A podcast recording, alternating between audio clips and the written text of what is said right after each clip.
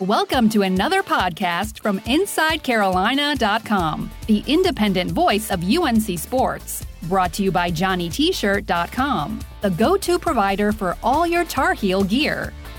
I'm your host, Tommy Ashley. Listen to the Inside Carolina podcast sponsored by JohnnyT-shirt.com. Got Greg Barnes and Ross Martin coming off fresh of press conference day in Chapel Hill. Mack Brown, Phil Longo, Jay Bateman all met with the media earlier today. Ross, you were there front and center.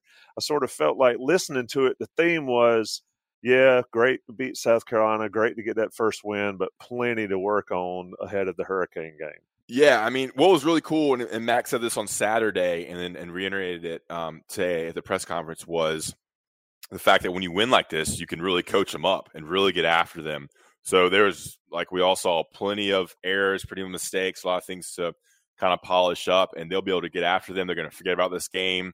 Um, yeah, I think last night or today, you know, today the players have the, the day off, and then third Tuesday they're going to get after it. So, um, a lot of critiques I think on on defense need to be made, and certainly things on offense can be perfected to get ready for a big game. And, and looking at Miami, there's a lot of things to point out and get into that later in the week, but it's a very tough challenge, prime time for the Tar Heels. But there are a lot of positive things too. I mean, I, I think while there are a lot of mistakes and things to talk about there, the defensive coordinator and offensive coordinator really highlighted some some key players that were stepped up and made big plays and big moments for UNC, and some guys we haven't heard of that, that really stepped in and, and made some plays. Greg, that you know the thing, the overarching theme after you sit back and look at South Carolina thinking ahead is like Ross just mentioned. You got a lot of guys that he had no idea how they were going to play and, until the lights came on. Nobody knew anything, and you know Bateman said, "Yeah, you know we we've seen it all fall camp or whatever, but r- really stormed up, getting out there and, and, playing as well as he did." Greg Ross, who we've not all the time, is playing as well as he did. I mean the the leadership stepped up and played, but I thought it was a key to the ball game that the the guys without the big names played really well for Carolina, and that was really highlighted today in these press conferences. Yeah, for sure. And I, you know, I think, I think when you get caught up in the moment of the game, uh, you start thinking, "Wow, they they must have really played great," kind of down the stretch. And what what you when you go back and you actually watch the game again, uh, you realize that's not really the case necessarily. Uh, North Carolina made some really big plays, like you said, and that's why they won the game. Uh, but there were a lot of issues. And so when you talk about a guy like Chazz Surratt, uh, I mean, just a tremendous game given his circumstances. And I think the fact that you know, he did have some mistakes early, but he kind of corrected them. He was critical for North Carolina winning that game. You mentioned Greg Ross. I mean, this is a kid who really struggled at times last year. And when you know Trey Morrison goes out, you know, first series of the game, and you've already got Patrice Rene suspended for the first half, well, now all of a sudden, not only is Greg Ross got to play, you, he's the guy that's got to you make sure everything's okay with Storm Duck, who's a true freshman on the other side of quarterback. And Greg Ross uh, played a very solid game. And so, you know, we're not talking about, you know, all ACC caliber performances necessarily, but those guys came in and they they did what they were supposed to do and, and they spelled the players they needed to spell. Um, and so, yeah, I mean, there's a lot of great stories like that. The other thing I would say is one of the reasons that North Carolina was able to survive a lot of these mistakes is because the lines played so well. Both the offensive and the defensive line uh, were critically important for how North Carolina played because when you can control the line of scrimmage, you can get by with a mistake. You know, we we saw too many times in recent years where if North Carolina got dropped for a loss, and you're behind the chains, well, good luck because you weren't always winning the line of scrimmage. Because North Carolina was able to do that consistently Saturday, you can make up for some of those mistakes. And I, I think there at the end, uh, for a lot of reasons we've, we've talked about in recent days, and that's why they're able to kind of pull it out there. So, yeah, a lot of things that, that take away that were positives, a lot, a lot of things to work on uh, to get better. But as Ross said, you know, when you're coming off a, a victory, you can coach them up a lot harder. So, Greg, I want your take on the offensive line. You know, it seems like Phil Longo and Mack Brown are pretty impressed with what they did. I thought, obviously, in, in run run blocking, they opened up a lot of holes, and, and the rush game was was very effective for UNC. But pass blocking, I think at, at times, especially in the first half, Sam Howell's getting beat up, and they were defensive linemen in his face. Did you have a different perspective than what the coaches said in terms of the offensive line's performance from a pass blocking perspective, or what was your take? Yeah, I, I kind of uh, agreed with what Longo said for the most part. I mean, yeah, they did get beat on occasion because you know Kinlaw and some of those guys are solid up front for South Carolina. I mean, those are good, talented players. He's projected as a first rounder for a reason. Um, but there were a number of times when you know Sam appeared to get happy feet. Um, didn't really hold the the huddle as, as or the, the pocket as long as he probably should have. And he, he took some shots, but some of those shots weren't necessarily in the pockets where he was trying to move out of the pocket and, and got into some trouble. Uh, so you, certainly they weren't perfect by any stretch. But I, I thought given that they're starting three three guys for the first time, Nick Polino's playing out of position, and really Charlie Heck's the only known quantity you have there. I thought they were very, very effective in, in pass block. Um, and the same goes with run block. You know, people look at the yardage and say, wow, you know, they were great blocking the run. I thought they were good, but I think you know the, the what the second play of the game, you have Michael Carter. I mean, he gets hit in the backfield, and if he goes down there, North Carolina's you probably got a three and out, and South Carolina's going to have the ball in good shape. But he's able to kick it outside and picks up you know thirty some yards, and that looks good for the offensive lineman, you know, in terms of stats. uh, but that that was not necessarily a play they blocked up very well. Yeah, and real quickly to kind of go back to defensive backs, we got an update on some injuries this morning, uh, Monday morning. Uh, Trey Morrison is questionable for the game with an upper body uh, injury, and Trey Shaw is questionable for the Miami game with a lower body injury. Of course, Morrison went out, we believe, in the second um, offensive possession for UNC quickly, and that brought in Storm Duck for his first snaps thrown to the fire, moved Greg Ross over to South Carolina's primary receiver. So I mean, yeah, it was you know without Patrice Rene in that first half with Gregory Ross and Storm Duck in both kind of in very critical positions, they held up really well against some really good wide receivers. I think it helped that South Carolina's quarterback Jake Bentley did not have a good game and missed on a lot of open throws and a lot of deep balls. But kudos to to Gregory Ross and Storm Buck, Duck, who already mentioned, um, really stepping it up. Yeah, I mentioned yesterday on the podcast with Jason Buck and I, I think uh, Sam Howell was seven for his last eight. Bentley was one for his last eight in the fourth quarter. So, eh, pretty incredible stat there for a true freshman quarterback playing his first game and a senior quarterback that had been playing forever. Greg, let me ask you a little bit about the Trey Morrison injury and, and the Trey Shaw injury. He got banged up uh, on a couple uh, special teams plays in a row there in the fourth quarter. So, not sure. He looked decently healthy after the game, but they've got to be careful there with any kind of injuries. But, Greg, one thing Bateman said in his press conference, and I thought it was very interesting, is he said something to the effect of Trey Morrison shouldn't have gotten hurt on that play if he tackled the way we'd been teaching it. And I thought that was an interesting discussion on how he coaches tackling. We've talked about it a lot since he's been at Carolina, but he says you got to get your head out of it. Morrison didn't on that play. But your take on Bateman's approach there, I mean, it you can stay healthy but for so long, but Carolina's done a good job of of staying out of that concussion type mess, at least in the preseason and in first game, other than Morrison. Yeah, we've talked so much in recent years about targeting and guys taking shots, you know, from a defender's helmet and how that's so dangerous. And it is, but it's dangerous for both players. I mean, if you're leading with your helmet time and time again, uh, that puts you in some, some difficult spots. And so I think that's just kind of a critical thing. And one of the, the issues is that, that Trey Morrison really kind of dove. Um, I think I believe it was a running back coming around on the on the right side where he got hurt. Uh, and by diving, you know, there was contact with the the knee to his helmet, which is why he got woozy. You know, there was ESPN reported he had a had a concussion, which is why he didn't play the rest of the game. And so, yeah, I mean, it's just it's just a, a little bit different style. Um, and we've talked a lot about the u- unique changes with, with tackling. You know, Vic Koenning did a lot of the same stuff that um, you know Seattle uses, Seattle Seahawks that they use in terms of their their tackling measures. Um, and now we've got a new one with this rugby style where you are you're tackling more with your body, kind of getting your your head out of it, um, kind of you chest to chest if you can. And it, it allows you to kind of see the guy from a better perspective, which puts you in a better position. It helps you take you know, better angles. So a lot of different things, but uh, it all goes back to, to player safety. Ross, you mentioned earlier the positiveness, positivity, that word. Uh, that is one thing watching these press conferences. Uh, Mack talked about getting on them uh, in their team meetings or their position meetings, but just overall, whether it was on the sidelines, I don't know if you guys saw it, um, but you could see it pretty obviously from you know being at the game and being behind the bench that uh, Dre Bly was upset there late. Mack Brown said, no, no, no, no. You know, he obviously talked to him. He said later it was to pick his head up. To see the players take the the persona of the coaches.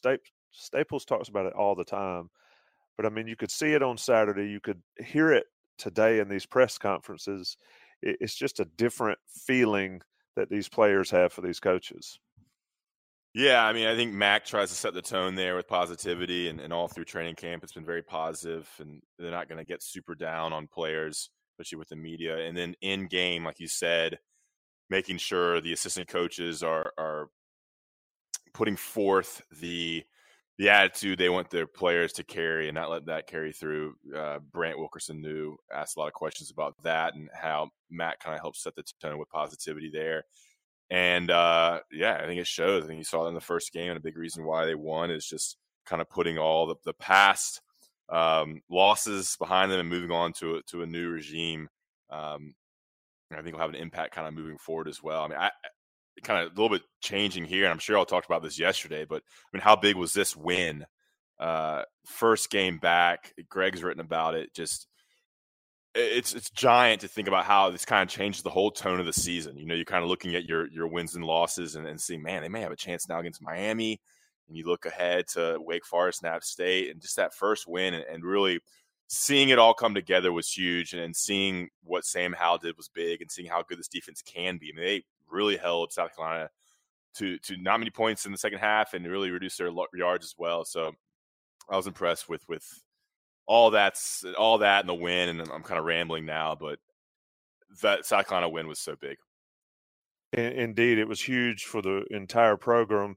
Let me take a short break, talk about Johnny T-shirt right fast because they are our sponsors of this podcast, and they do uh, do wonders for Carolina fans, inside Carolina fans across the board, whether it's on Franklin Street or online, JohnnyT-shirt.com go to Franklin Street on Saturday. When you're in town for the Carolina Miami game, make sure you're in the Bowles lot, say around five o'clock or so. Um, have some fun with us down there. Buck and I will be there. You might see some other people you recognize down in the Bowles lot. But before that, get the Johnny t shirt, get some swag, get your Carolina gear, whatever you need Carolina football, Carolina basketball, Carolina baseball, anything Carolina. Johnny JohnnyT-shirt.com, Johnny T shirt on Franklin Street, inside Carolina subscribers, of course, 10% off that order. Greg, I want to come to you and, and we can talk about this, but did you get a sense, and, and Ross, I want your follow up after Greg, did you get a sense today, listening to these coaches, that they had any surprise that they beat South Carolina on Saturday? And did you sense any difference in their approach, maybe going into Miami, than they had going into South Carolina? No, not really. And I think that's a testament to Mack because, like you guys were talking about prior, um, Mack is is dead set on you know the coaches have to show these players that we're the same people day in and day out. Whether things are good, whether things are bad, we're the same. And so if the coaching staff is able to come in and say, "Hey, we won this game. We we're we're all happy now. We're going to get this done." The players like, so "You don't expect us to win that game?" You can't do that. You know, fans do that all the time. Fans are up after a win, and then you know if, if North Carolina loses Saturday, they'll be down, and that's what fans do. But the coaches can't do that. The coaches have to be even kill. Uh, and, and you know Mack is is a positive guy, so he's going to be positive throughout. If anything, uh, you know, the fact that North Carolina won this game, he's able to be a little bit tougher on them just because they do know in the back of their mind that they won that game. I think that I think that says a lot. But I, you know, beyond the coaching staff, though, I found it fascinating, and I, I wrote about this in my post game column. Um, but Myles Dorn was really, really big on the idea that this was a critical game because the players, you, they were trying to convince themselves that this program had changed, that they had the confidence to win this type of game, even though they lost it, you know, so many times in the past. And for them to finish the way that they did and make the necessary plays to win that game, despite not playing their best, um, I think that was really a, a, a, boost of confidence. And we've we've talked a lot about that, about you know the shared experience. You, it's, it's easy to say, yeah, well, we're going to be different, but to actually go out there and do it is a little bit of a challenge, and they did that. And so I think just just that aspect of it um, is going to change how this team approaches practice but by no stretch do I think it changes how the, the coaches appro- uh, approach everything. Yeah, you got to have that even keel. It's tough. Uh, it's tough when you're coaching to keep the even keel, but Mack Brown certainly has it um, down to a science, and his staff's really followed him. That that's that's been pretty impressive to me to see how he can get his entire staff on the same page so quickly. It's, it's been a few months, but still, that's short in the life of a coach. Uh, Ross, one thing we didn't talk about when we were talking about the injuries, and I think it could play a huge role against Miami, is Cameron Kelly being available. And Longo, excuse me, Jay Bateman talked about in the press conference today, he should be a full go. It's tough to be on a scout team, get word you're going to play on Thursday, and then actually play on Saturday. But now with uh, a full week to get prepared for Miami, Kelly's going to play a significant factor, I think, against the Hurricanes, especially given the Morrison and maybe the Trey Shaw issues. Yeah, and I was surprised to hear Mack say that he was playing safety. I guess I just assumed that he was going to be a cornerback, especially given that's what his recruiting was, and then that's kind of what they needed him as. But Maxey's going to play safety. I asked Bateman to kind of clarify that, and Bateman says he's going to play all three positions: nickel, corner and safety. So they must think pretty highly of him. And they say he's very smart. Cameron Kelly will be a full go on Saturday. How much they use him, we'll see. Maybe as a backup safety, uh, maybe in place of a Storm Duck, or kind of in relief and, and backing up those um, those cornerbacks and maybe some nickel as well. But they're going to use him, big body guy. Obviously, we haven't seen him play yet, but a highly recruited transfer from Auburn, and he played some on special teams over the weekend against South Carolina, so he should also uh, have a role there. Since we're on defense, Greg, uh, I'm going to come back to you um, to talk about Carolina's run defense against South Carolina specifically. And I know it was a, a joint effort, um, but Crawford and Strowbridge, we've hyped them, we've talked about them. Uh, they delivered, and, and when they deliver, and that's something that a lot of people are talking about Chazz Surratt and maybe Jeremiah Gemmel a little bit, and Surratt certainly deserves everything. But when you've got those two guys in front of you, it makes being the middle linebacker or, or a linebacker a lot easier to do. Uh, Crawford, Strowbridge, and then Surratt. Eh, Carolina was just solid in the front seven when going in, there were concerns um, that that might be a liability for Carolina. Well, if you go back to our preview podcast last Friday, Tommy, the, the guys that, that Jason and I listed out as the most important for this game were Aaron Crawford, Jason Strowbridge, Tomon Fox. And if you look at the, the PFF uh, stats for this game, those three guys graded out among the highest on the team. And so, yeah, when, when you've got guys up front that you can count on, and the fact that North Carolina only had to defend 64 plays, you keep those guys fresh. Um, and they they controlled the line of scrimmage, and that, I think that's one of the things we talk about. You know, Greg Ross looking better. Um, I mean, how many times last year did we say, "Yeah, you know, North Carolina's defensive line was the strength of that game"?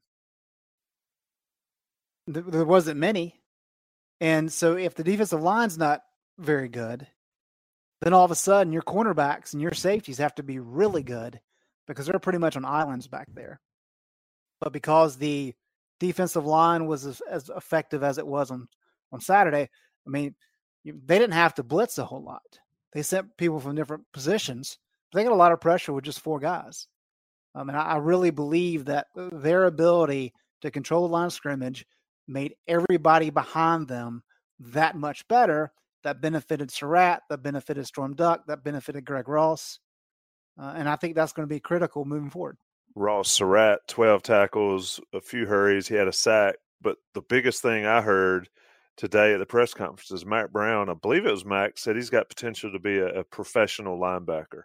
Now that says a lot about Surratt eh, himself, but for Mack Brown to think that highly of that guy, especially what he's all, all he's been through, I mean, what a great position change, and what a great job in Surratt accepting that, so he can still get on the field for North Carolina and be successful. Yeah, it was it was spectacular. Just kind of thinking his mindset, being a quarterback for so long, and all of a sudden, man, that first drive, it was hectic. They were moving fast, and he was all over the place. And he kind of settled down and made some plays in the next couple drives. And he did miss one of the key tackles on Carolina's touchdown, but you know, making some plays on uh, pass defense, rushing the quarterback, the physicality he needed to play at in order to make the stops. I mean, Jay Bateman. So it was Mack who mentioned him being a potential NFL linebacker. Then Jay Bateman mentioned that he made a play with some technical football jargon where only a couple players in the NFL could kind of make that play on a certain time of route that the uh, offense ran. So he was very impressed with some of the athleticism he showed. Um, it was evident. I mean, you hear his name called a lot. I think 12 tackles, which is pretty pretty awesome there. So you got to feel good for him, and it, has got to be a huge confidence builder because now he can kind of play a little more looser, uh, think a little less heading into these games. So definitely going to need him. It'll be interesting to see how they use Dominique Ross now with Chazz Surratt and Jeremiah Gemmel. asked uh, Jay Bateman this, and it, it sounds like they'll use Ross a lot as a pass rusher, kind of in that outside linebacker spot. So he'll, he'll rotate in alongside Tomon Fox and Allen Cater and Jake Lawler, but also play a little middle, linebacker as well. So you'll have a kind of a three man rotation inside between Dominique Ross, uh, Surratt, and Gemmel, and then Ross will also play on the outside. So, you know that that's a good sign that they held together against South Carolina, and they're getting they're probably their best linebacker back for the Miami game this weekend. Should bode, bode well against the Hurricanes. They're going to certainly be a lot more um, explosive than South Carolina was, which I was surprised South Carolina didn't seem to be as explosive. Maybe Carolina was just better than I expected. But let me take a short break and then we're going to flip to the other side of the ball because I'd be remiss if we didn't talk about Carolina's uh, skill positions. We've talked about the O line, but the skill positions really stepped up. We'll do it right after the break. This episode is brought to you by Progressive Insurance. Whether you love true crime or comedy, celebrity interviews or news, you call the shots on what's in your podcast queue. And guess what? Now you can call them on your auto insurance too with the Name Your Price tool from Progressive. It works just the way it sounds. You tell Progressive how much you want to pay for car insurance, and they'll show you coverage options that fit your budget. Get your quote today at progressive.com to join the over 28 million drivers who trust Progressive. Progressive Casualty Insurance Company and Affiliates. Price and coverage match limited by state law. Greg, I thought one of the neatest things from Saturday seeing is Antonio Williams. He doesn't get hardly any touches, and then in the fourth quarter, he comes alive. He finished with four or five carries for what 60 or so yards. But the fact that Carolina's got that stable of backs that can keep a guy like that fresh the entire game and be able to roll him out there, I mean, that's going to be a weapon. Javonte Williams, great player. Michael Carter, um, you know, solid. Antonio Williams to come in late. I mean, that's a weapon that Carolina, if they've had it over the last few years, they certainly haven't utilized it like uh, he was used on Saturday. Yeah, definitely not. I, th- I think the fact that what stands out to me more than anything is coming into that game, everybody knew that North Carolina had a true freshman quarterback. Everybody knew that this was a brand new offensive uh, system and everybody knew that that Mack Brown has been hyping the heck out of these running backs all year long. And so when you get to the game, what does South Carolina do? You know, they're stacking the box with seven, eight guys. And yet North Carolina was still able uh, to have some success running the ball. And you know, a, a key part of that is the fact that uh, I mean, these guys were able to turn out so many yards after contact. I mean, I, I think they had 156 yards after contact. And as as Longo said, they don't recruit guys to North Carolina or really to any of the Power Five teams to get what the offensive line gives you. Meaning, you know, if the offensive line blocks you know, for a four yard gain, they don't expect you to get four yards. They expect you to get five or six yards. You know, anybody can get what the offensive line provides you. But time and time again, and like I mentioned earlier, I mean the Michael Carter run early. He probably should go down there for a loss on the I guess it was the second play of the game. Instead, he he cuts around the corner and has a big gain. Um, and those types of plays are, are, just critical. And so what that did is, it, even though uh, South Carolina knew North Carolina was going to be running the ball, UNC was able to use those backs and take advantage of that offensive line uh, to create some space, uh, to, to break some tackles, and really dominate the ga- game on the ground. And then all of a sudden, that makes things so much easier uh, for Sam Howell and that that's going to be something. And Longo you know, acknowledged that today. That's going to be a theme moving forward because Howell's going to be a true freshman all year long. Even though he played well in the second half on Saturday, he's still very young. Uh, we know that he didn't perform very well under pressure uh, in terms of you know when blitzes and stuff were coming, and that's to be expected. He'll get better as as he goes along this year, but having guys like the Williams kids and and Michael Carter uh, to to fight hard, to be smart, to be fast. That's that's really going to determine how successful this offense can be. And like you said, you know, Antonio Williams didn't play much the first couple quarters, but yet when he comes in the game, I mean, he looks he looks like the Energizer Bunny because he's well rested. And South Carolina's defense is like, are you kidding me? They've got another one of these guys, and I, I really think that's the benefit of this team. And Mack and Longo have talked about it all off season. We've heard it, we've talked about it too, but actually seeing that come to fruition on Saturday was was pretty impressive. Yeah, it, it was. We've heard it.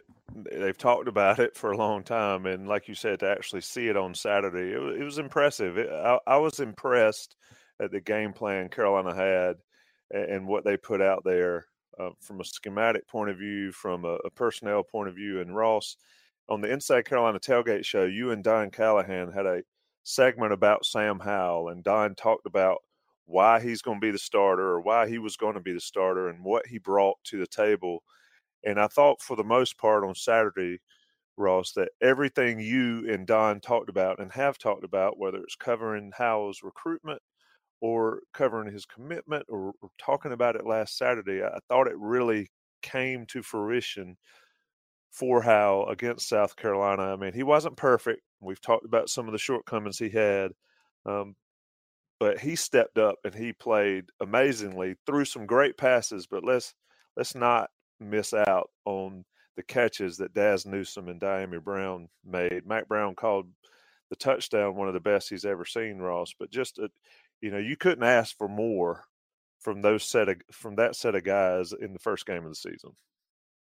Yeah, I mean, you want me to talk about the receivers or, or Sam Howell? I think all uh, of it, man, all of it. It's all together. yeah, so I think Sam, um, you could see how composed he was. He wasn't rattled by. I mean, he took some hits. You know, the offense wasn't wasn't that great in the first half. They were very conservative with him, and that was Phil Longo admitted to to trying to protect him in the first half to get him into a little bit of rhythm to kind of get him accustomed to the speed of the game and, and the college level, what he's going to see on defense. Um, so that that was the reason why it was a little bit. We didn't see as much in the first half, but he took so many hits. He wasn't rattled. He stayed in. He was composed. And then in the third and fourth quarter, you know, he was throwing darts. Like you said, he hit Dazz a couple times on some some tough NFL throws. He hit Dyami Brown with a ball, a deep pass that only Brown could catch. That he tipped and, and caught for the touchdown. He had a great fade to Beau Corrales in the corner of the end zone for the second touchdown that put UNC up. Um, he ran the ball. And I think he took so many hits and to, be that tough and to stay in and then come back and, and go on a 98 yard drive for a touchdown, 95 yard uh, touchdown. It is just kind of a, a, perfect story there for him in his hometown. So that's his first game. You got to think, yeah, feel pretty good about what he can do moving forward. Um, and then eh, obviously ahead for the next couple years as well. But he showed kind of what we expected. Longo touched on his deep ball was perfect. He throws great deep balls, and we, we saw that compared to to Jake Bentley, who all who missed a bunch. So obviously a great performance by Sam Howell and something he can really build on. I think after that first game, the nerves are gone. You can just go out and play. And Phil Longo said they're going to take the take the reins off and let him play and let him throw. So that's gonna be exciting to see as well. Receivers, uh, they made plays throughout the game and made the plays they needed to. I mean, some times where UNC receivers have dropped the ball you had Newsome making spectacular catches, uh, players just making plays when they needed to. And that was the key in the fourth quarter. Greg, to wrap the show, I mean, Buck had it in his column on Monday talking about recalibrating expectations. We talked about it in the podcast the day after the ball game. Uh, for you, you you mentioned when you Ross and Gregory Hall, which fantastic piece there on the field at at uh, Panther Stadium, that you were shocked about the outcome and not necessarily the outcome, but how it happened. Uh, does this sort of recalibrate your expectations? I know we're just one game in, and they've got a big one coming up on Saturday. Um, but does it change anything uh, thinking wise for you going forward? Uh, I think it's too early to to say. I mean, one of the things we've we've talked about all all season is, you know, when you look at this schedule, you've got really two known quantities. I think we kind of agreed on is that North Carolina should beat Mercer, and Clemson should beat North Carolina. The other 10 are all pretty much toss ups. Now, there are going to be some like South Carolina and Miami where those teams are going to be favored a little bit more, and there's going to be some of the other games where North Carolina's favored a little bit more. But for the most part, I think a lot of us kind of saw it as a wash. Now, I did pick South Carolina to beat North Carolina. So from that vantage point, you say, well, I predicted six and six for the year, so maybe that does tick up a notch. And you say, okay, well maybe maybe they can get to seven and five now. Um, but I really think it's going to take this weekend against Miami to really see what this team is. You know, how much better do they get from week one? Um, were they just playing with with so much emotion and trying to ward off the demons of the past, and that allowed them to take that step forward and close strong against South Carolina? Or is that just the team that this is, right? I mean, we don't know that quite yet. Um, but I, I, think after Saturday's performance, even if they lose, I mean, if they play very well and that's a very competitive game, then we can start to say, okay, well, how's this shaping up with how other teams look? Because that's the part of it too. We're not looking at North Carolina in a vacuum. We're seeing how these other teams perform. Who looks good? Who doesn't look good? Does somebody look better than we thought? Does somebody look worse than we thought? All those types of things. Uh, and so right now, you know, I'd be cautious to say much change in, changes in terms of expectations. Uh, but I think if you ask me that question next week, uh, I may have a different answer for you. Ross, how about you? Same question. Does it change expectations just after one game? I think you see uh, you see some of the games that UNC was maybe a toss up in, like Virginia Tech, uh, Pittsburgh. You saw Virginia Tech lose, and you think UNC has a much better chance against those games. Um, yeah, I think it does change. I think the defense is going to be a lot better than we expected, even though we had some high expectations on a lot of the seniors.